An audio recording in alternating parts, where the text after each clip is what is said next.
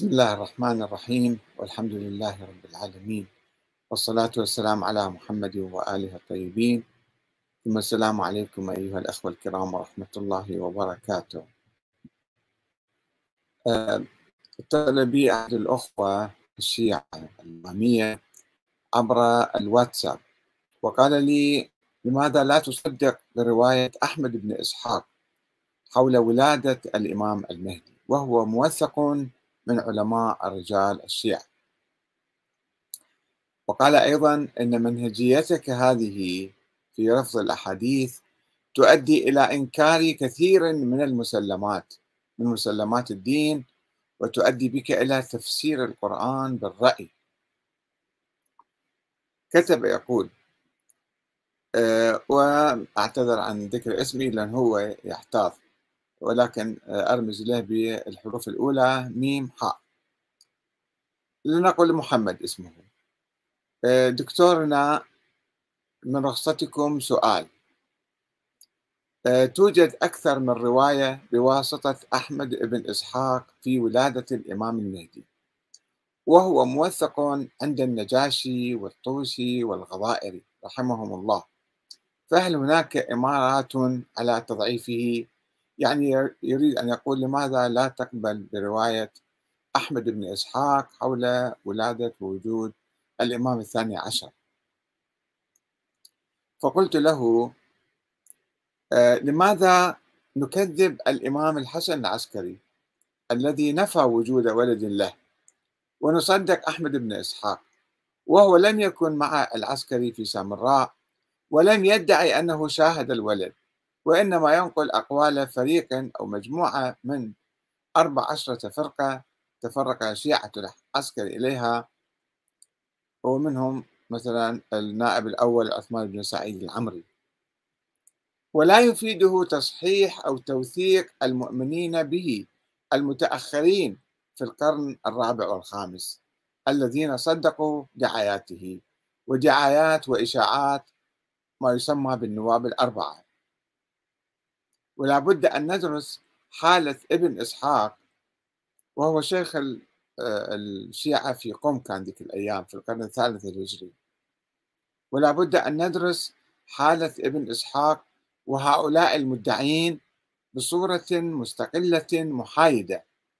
ولا نعتمد على توثيق أتباعهم المقلدين لهم بلا دليل. مجرد يعني هاي الفكرة مشت مع التاريخ مع الزمن واجوا ناس صدقوا بهؤلاء ونقلوا عنهم. وكما تعلم فإن تصديق أي دعوة من أي شخص ضد شخص آخر بوجود ولد لديه في السر رغم أنفه نقول هو يقول أنا ما عندي أولاد ونقول له لا أنت لديك ولد. أو هو هم لا يخاطبون العسكري نفسه أو هو العسكري عنده ولد في السر مخفي. وهو ينفي ذلك في العلن وأمام القضاء. إن هذا التصديق أمر غير مقبول ولا معقول ولا قانوني ولا شرعي. لا يجوز أن نعتمد عليه ولا نعتمد عليه في حياتنا المعاصرة الآن.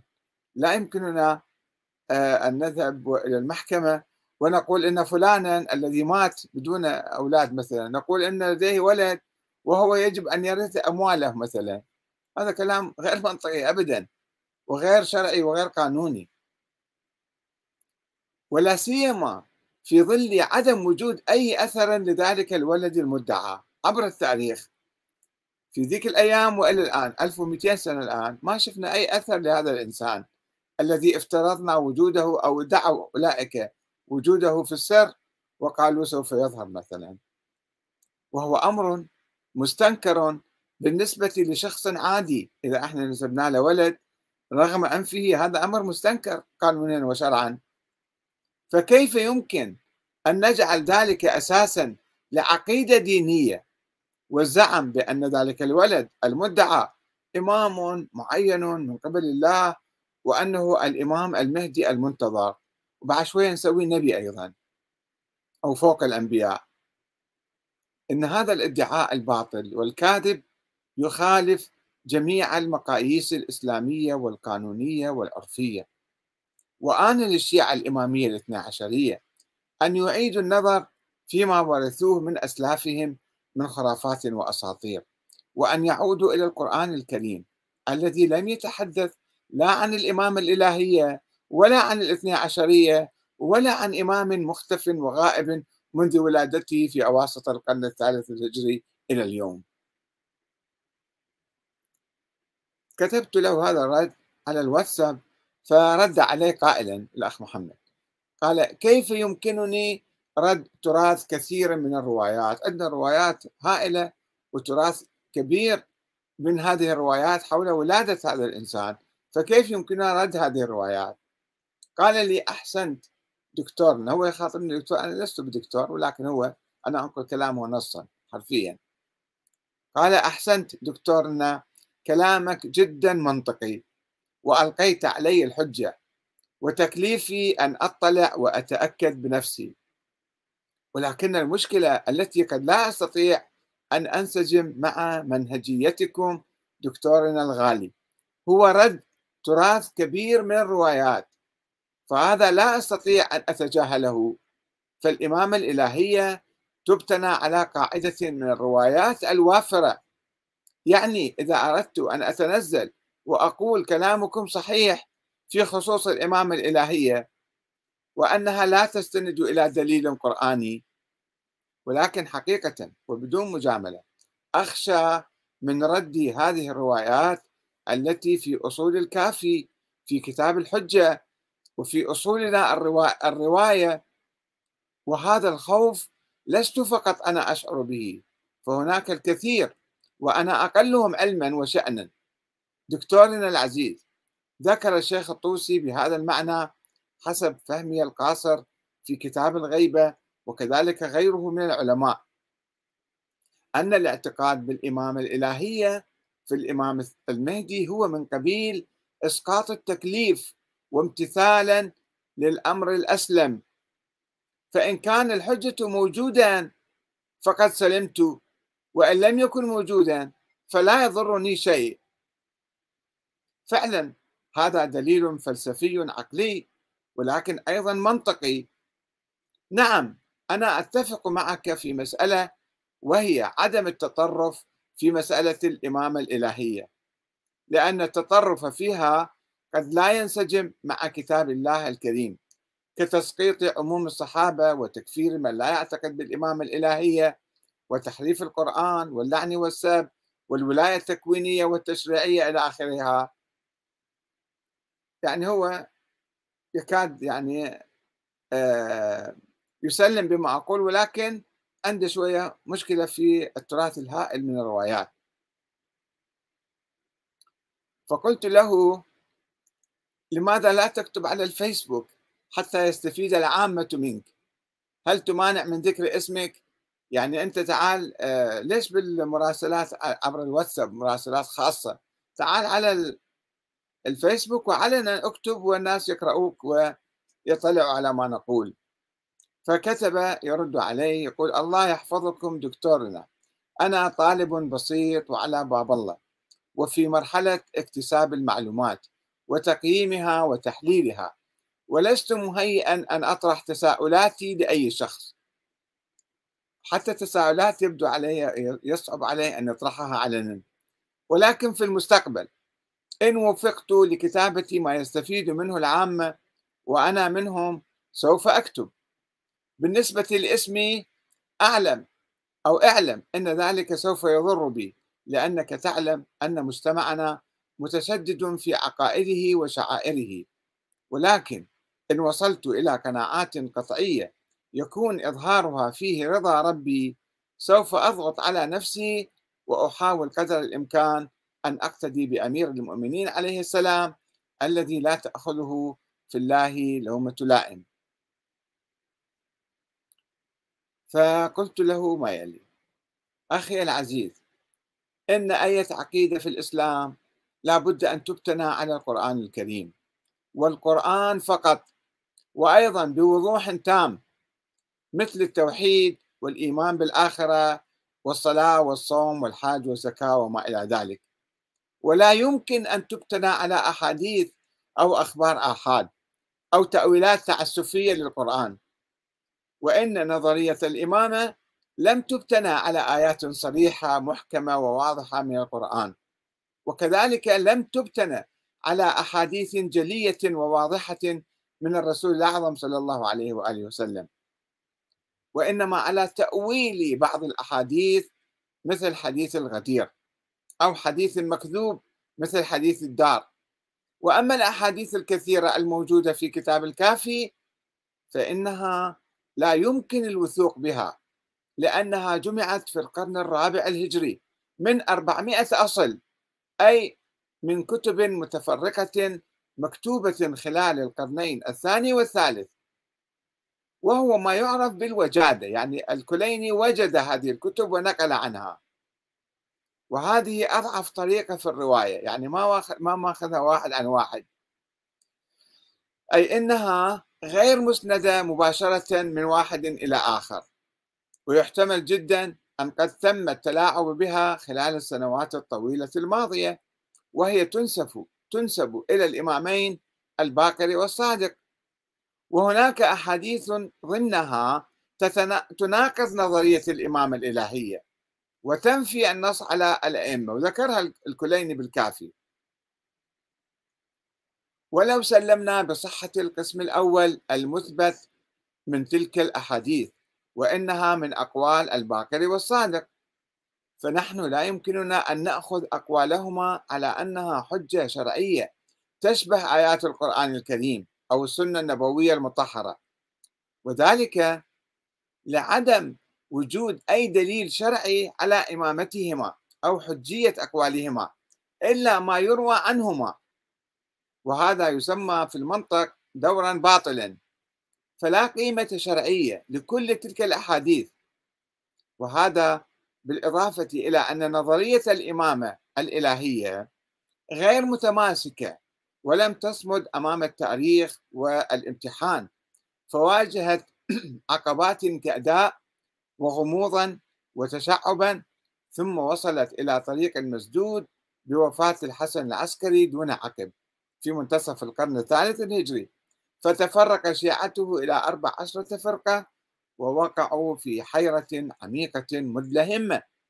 ثم افترض فريق منهم وجود ولد للإمام العسكري في السر وقالوا إنه الإمام الثاني عشر وأنه غائب ولم يره أحد ولكن لم يظهر منه أي أثر منذ ذلك التاريخ حتى الآن مما يؤكد انقراض نظرية الإمامة وعدم وجودها أو إمكانية تطبيقها اليوم.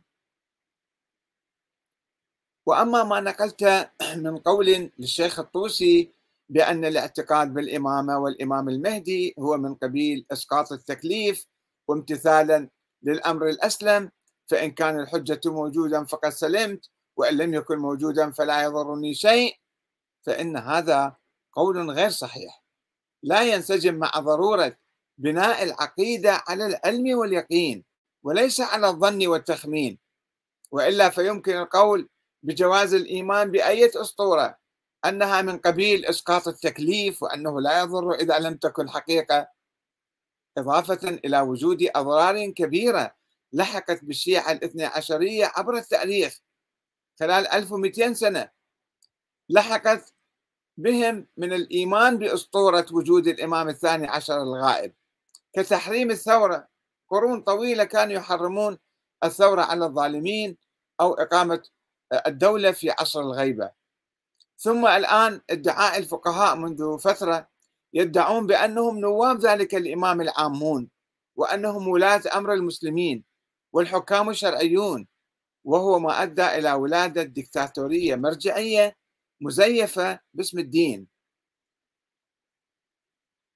وقلت له العقيدة لا تبنى إلا على صريح الآيات القرآنية المحكمة المحكمة بلا تأويل تعسفي. أخي العزيز لا تدخل في التفاصيل الفرعية. وإذا أردت يعني مثلا هذا موثق لا مو موثق ولا أحمد بن إسحاق يوثقه النجاشي ولا ما يوثقه.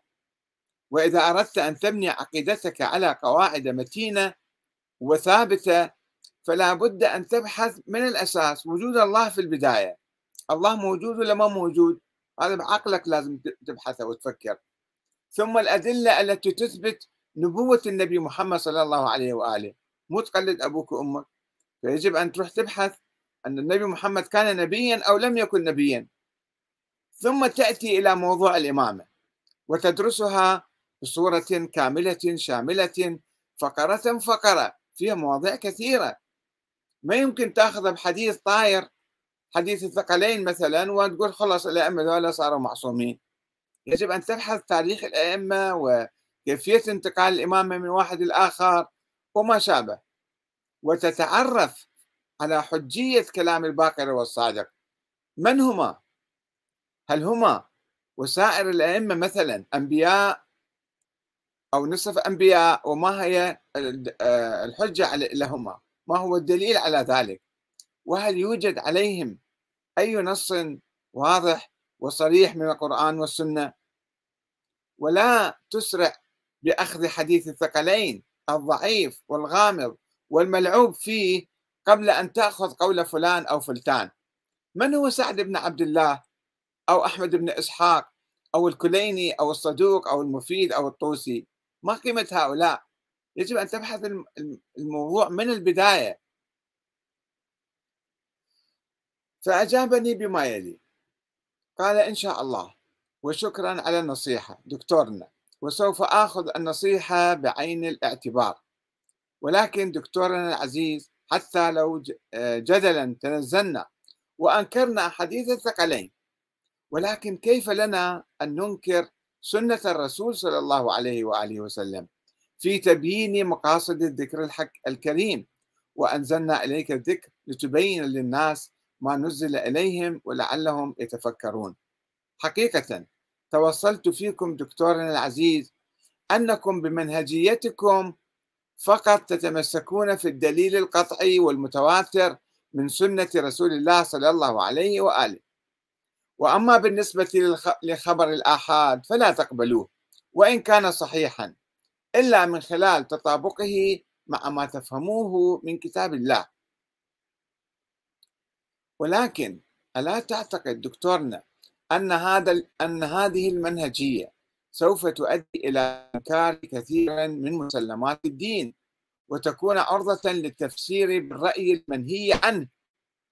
دكتورنا أظن هذه الأيام لديكم اهتمام في مسألة التوحيد وما ودي أشتت فكركم في هذا البحث. ولكن مسألة الإمامة هي من المسائل المهمة جدا بعد التوحيد. لأنها امتداد طبيعي للنبوة. وأنتم حفظكم الله. ناقشتوها نقاشا جريئا. لم يسبقكم أحد حسب علمي في هذا العصر. فاعذرني على أسئلتي. فقلت له ما هي المسلمات؟ ومن يحددها؟ وما قيمة أخبار الآحاد التي تعارض القرآن والعقل والواقع؟ ومن قال أن الإمامة امتداد للنبوة؟ هذه من أكبر الأكاذيب التي تخالف خاتمية النبوة. أخي العزيز يبدو أنك مولود في تراث موبوء بأفكار الغلاة والمنحرفين عن الإسلام ويحيط بك فكر إمامي منسوب إلى الإمامين الباقر والصادق. ويعتقد هذا الفكر أنهما معصومان ولذلك لا يناقش بحجيتهما. وكما قلت لك سابقا هذا دور باطل. ولا بد أن تتوقف في البداية لتناقش حجيتهما على فرض صحة صدور الأحاديث عنهما. وعندما تريد أن تناقش وتبحث لابد أن تضع أمامك كل الفرضيات كما تبحث في دعوى النبوة من كل أحد. إذا واحد قال أنا نبي مثلا أنت تنظر في كلامي هل هذا نبي حقيقة أو إنسان مدعي دجال؟ فإما أن يكون المدعي للنبوة صادقا وإما أن يكون كاذبا دجالا. وكذلك لابد أن تضع أمامك أن الباقر والصادق إمامان معصومان معينان من قبل الله. هاي فرضية. وفرضية أخرى لا سمح الله يعني دجالان كاذبان. خلي أمامك الفرضيتين وتحقق وتبحث في حقيقتهما. لا أن تصدق بكل ما يقولان وكأنهما نبيان مسبقا. يعني فقط لو قال مثلا نحن أنبياء مثلا. وأنتم تقول لهم صحيح كلامكم آه، صحيح وأنتم أنبياء ونأخذ كلامكم كأنه حجة شرعية. أو الفرضية الثالثة أن كل ما نسب إليهما حول الإمامة الإلهية كذب وزور وتلفيق من قبل الغلاة والمتكلمين. يعني ما يصير أنت تأخذ الأحاديث حول الإمامة الإلهية المنسوبة للإمام الباقر والصادق كأنها آية قرآنية أو حقيقة مسلمة. فلا بد أن تناقش في المسلمات. والآن يذكرني بالحقيقة آه، كلام للسيد محسن الحكيم المرجع اللي كان في الستينات رحمه الله. هذا عنده كلمة جدا رائعة ولكن معظم الطلاب الحوزة وحتى المراجع الكبار لا يأخذون بها. يقول لا يمكن للمرجع أو المجتهد أن يصبح مجتهدا إلا أن آه، لا يعترف بأي مسلمة. هو يجتهد في كل الأمور حتى يصل إلى الحقيقة. أما إذا وضع مسلمات حواليه فلا يمكن أن يجتهد. كل شيء مسلم مسلم مسلم فيكون مقلد هذا. فلذلك بالحقيقة علينا أن نفتح باب الاجتهاد في كل شيء. مع الأسف الشديد في الحوزة لا يجتهدون في موضوع الإمامة ولا في وجود الإمام الثاني عشر لأنهم منغلقين على هذه العقيدة ويخافون من ضياع مكانتهم ومرجعيتهم وإمبراطوريتهم المالية. والسلام عليكم ورحمة الله وبركاته.